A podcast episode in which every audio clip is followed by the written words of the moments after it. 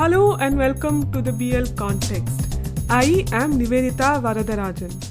Late on Wednesday, the World Health Organization issued an alert saying that four contaminated medicines that were manufactured by an Indian pharmaceutical company Maiden Pharmaceuticals has been potentially linked to the death of 66 children in Gambia. This is very disturbing news. WHO Director General Dr. Tedros Adhanom Ghebreyesus told reporters on Wednesday that the organization is conducting an investigation. He said that the deaths were beyond heartbreaking for the families. The Indian government too has launched an investigation. Deputy Editor Jyoti Datta joins us today to put things in context.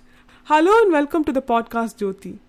Hi, thank you, uh, Nivedita, for having me.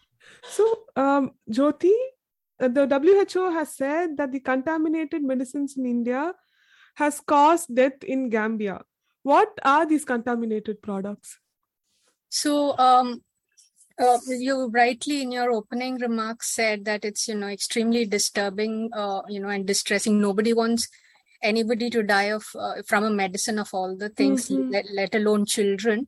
So, um, what was late uh, night uh, uh, for India. So this news broke from a WHO briefing um, where the chief, uh, Dr. Tedros Adhanom uh, Ghebreyesus, he said that uh, there's been a medical alert that they are issuing related to four products, which are cough syrups um, and cough medicines and um, the potential link to um, you know acute kidney related problems these reports came from gambia and um, what the who has said is that uh, in case this and like you mentioned the company they mentioned was Maiden Pharmaceuticals and uh, based in um, Sonepat haryana in india and they've said that in case this has been sold to um, you know any other country in the region also to stop uh, distribution of this product and uh, consumption of this product and all of that. So that is the preliminary information that's come out from the who uh, and their investigations are ongoing both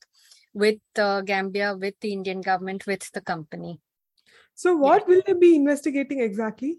You know the key um, point here which the indian government has uh, uh, you know these are like official sources uh, from the government who have pointed this out i mean acknowledging that something like this should never have happened and mm. they hmm. are investigating it but what they're also looking for is that link which shows that uh, no the causal link to the deaths so the product uh, you have to have a report that establishes that uh, the product has caused a contaminated product has caused um, has caused this now, from what we know, there are there have been some 23 samples, and I think four of them have shown um, this this product called a diethylene glycol and ethylene glycol, which uh, in excessive amounts uh, can cause death and that sort of thing.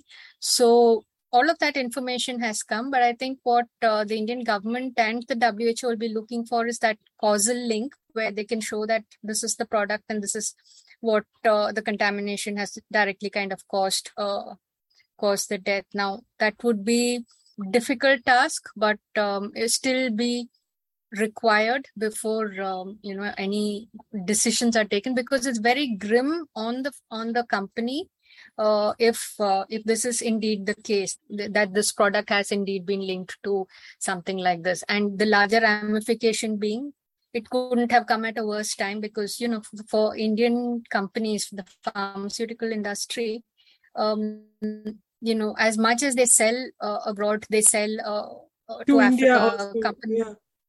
yeah they sell into India they sell abroad and that you know a large percentage they sell into developed markets as well whether it's mm. the hmm. US and Europe and all of that so there's a whole good legacy there but the the downside has also been that there have been quality issues which are constantly coming to the forefront in that sense so that is something that the indian industry is also constantly working to improve its quality standards and all of that. So from that background, um, you wouldn't want an Indian company, big or small, whatever the size of this company, whether they're only exporters or whether they sell domestically also, all of that is still to be known.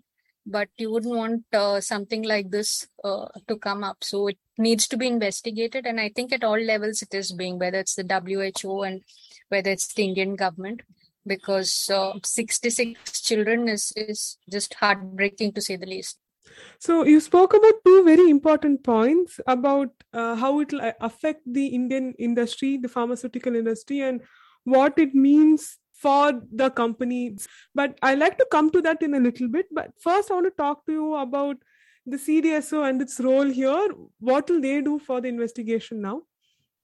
So, from what we understand, they, uh, you know, this uh, report actually, we just got this in information last night, but um, this has actually happened in late September uh, where the WHO has reached out already to the regulatory Indian regulatory authority.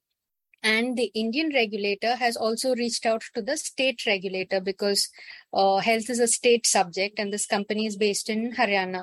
So these early, uh, you know, preliminary investigation has already started, and um, the Indian investigators also trying uh, you know getting information from uh, from the company.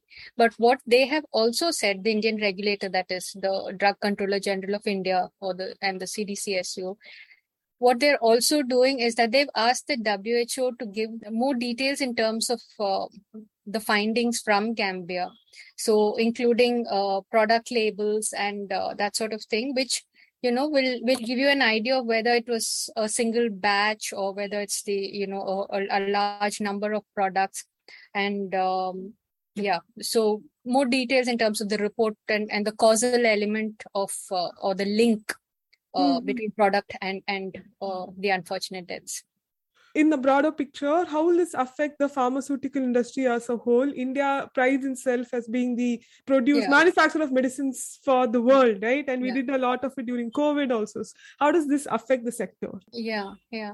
So over here, what is uh, you know little alarming is the fact that you have the WHO chief saying that um, you know there is this potential link between these uh, the death of 66 children to this product and and, and this uh, you know and, and the condition that they died from mm. so um, that adds the gravitas to this whole situation so um, you know as much as industry will and as they have in the past come back and tell you that don't tar everybody with the same brush and that mm-hmm. you know quality issues happen across all manufacturing. It's not just restricted to indian companies. It happens with other companies as well. Now the um, the scale is the worrying part is whether if if it causes death and uh, you know that kind of thing then the whole nature of uh, of this transgression is gets escalated to a different level.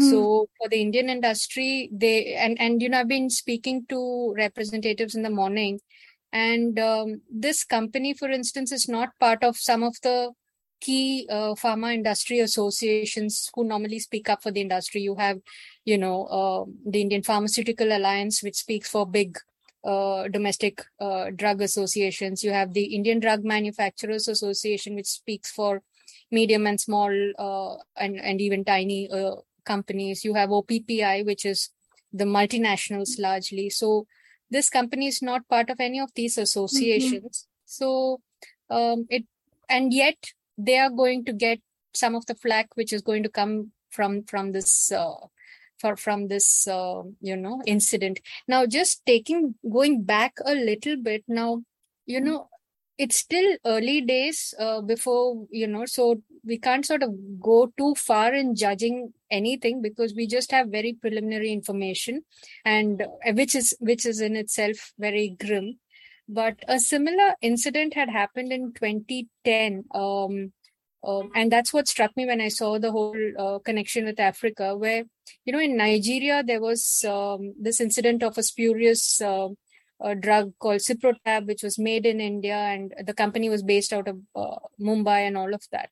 And so, you know, we we did carry a story in Business Line. So I had spoken to the head of the company then, and it turned out, long story short, this was a completely fake product. It was not. It hadn't even touched Indian shores. It was made in China Yeah. Oh my god. It okay. was made in China with the same name, the company name, the brand name, etc. It hadn't even touched Indian shows, but it landed up there in Nigeria, and and you know the whole backlash was uh, you know on on on the Indian uh, pharma industry. So mm. what I'm trying to say is that you know until we have the full details, um, one can't really uh, go into the you know one can't really pass a judgment yet but what has happened is very grim and so uh, i think uh, it would be in the best interest of the um, indian pharma industry and the government uh, apart from the who itself to get to the bottom of this. And if indeed someone uh, you know uh, someone in the industry here is is culpable then they should be uh, dealt with the way the law requires.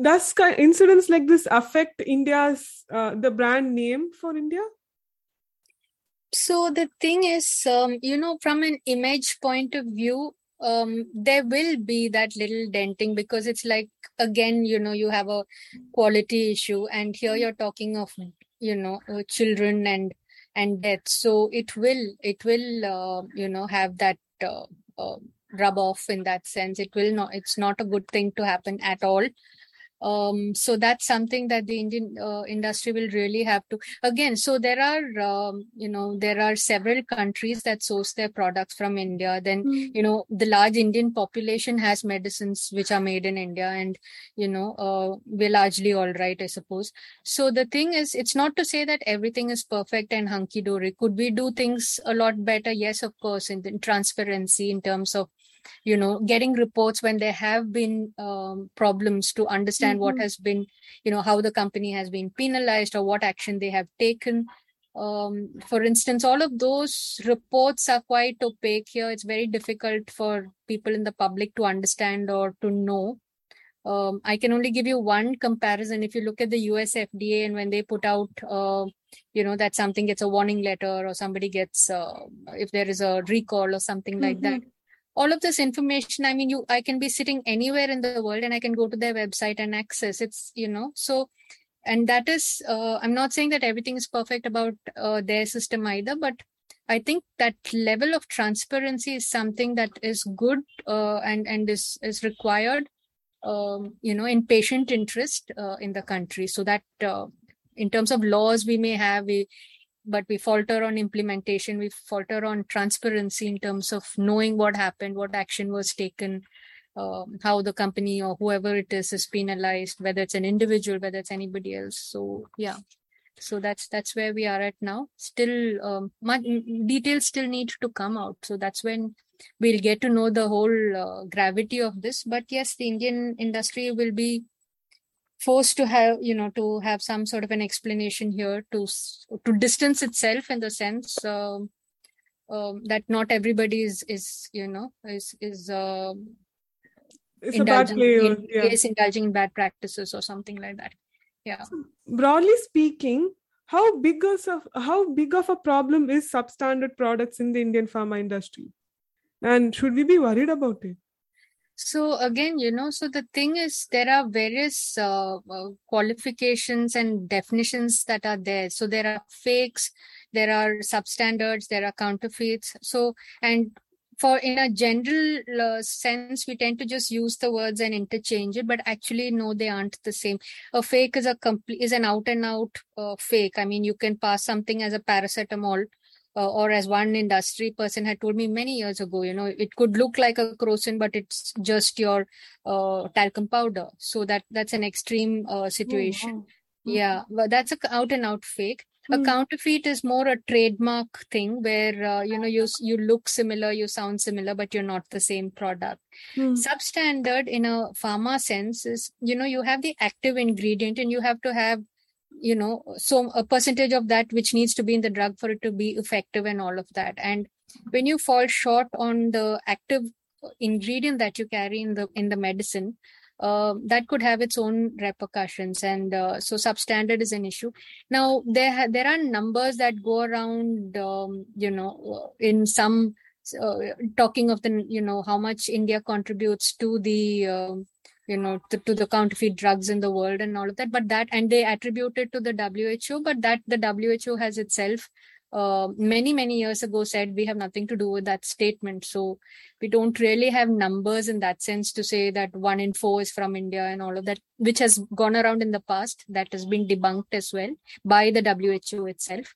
So we don't have a number in that sense but there are issues of this sort that happen across the world. So no no shying away from that and which is where the whole regulatory system becomes exceptionally important. You know you need to um, pick up and uh, test and uh, so that's one thing the indian government has also said that you know when you when a country imports an indian product um, you're supposed to check it before you distribute it internally in your country. So when you're saying contamination at what level has the contamination they have not said at what level has the in- contamination mm-hmm. happened but that's the understanding that uh, you know when you tested it did you find it at that level or you know obviously it was not that because it's caused uh, it's caused the death. So yeah. uh, there's it still got missed then. So it, it could so probably be anywhere then. We so don't there's we don't know is all I can say, or is all one can infer from whatever information is there.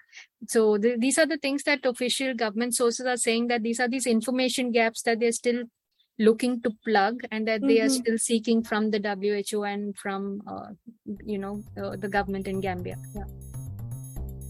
Thank you, Jyoti, for putting things in perspective for us. Thank you, listeners, for tuning in today. We'll be back with another edition of the BL Context tomorrow. Until then, this is Nivedita signing off.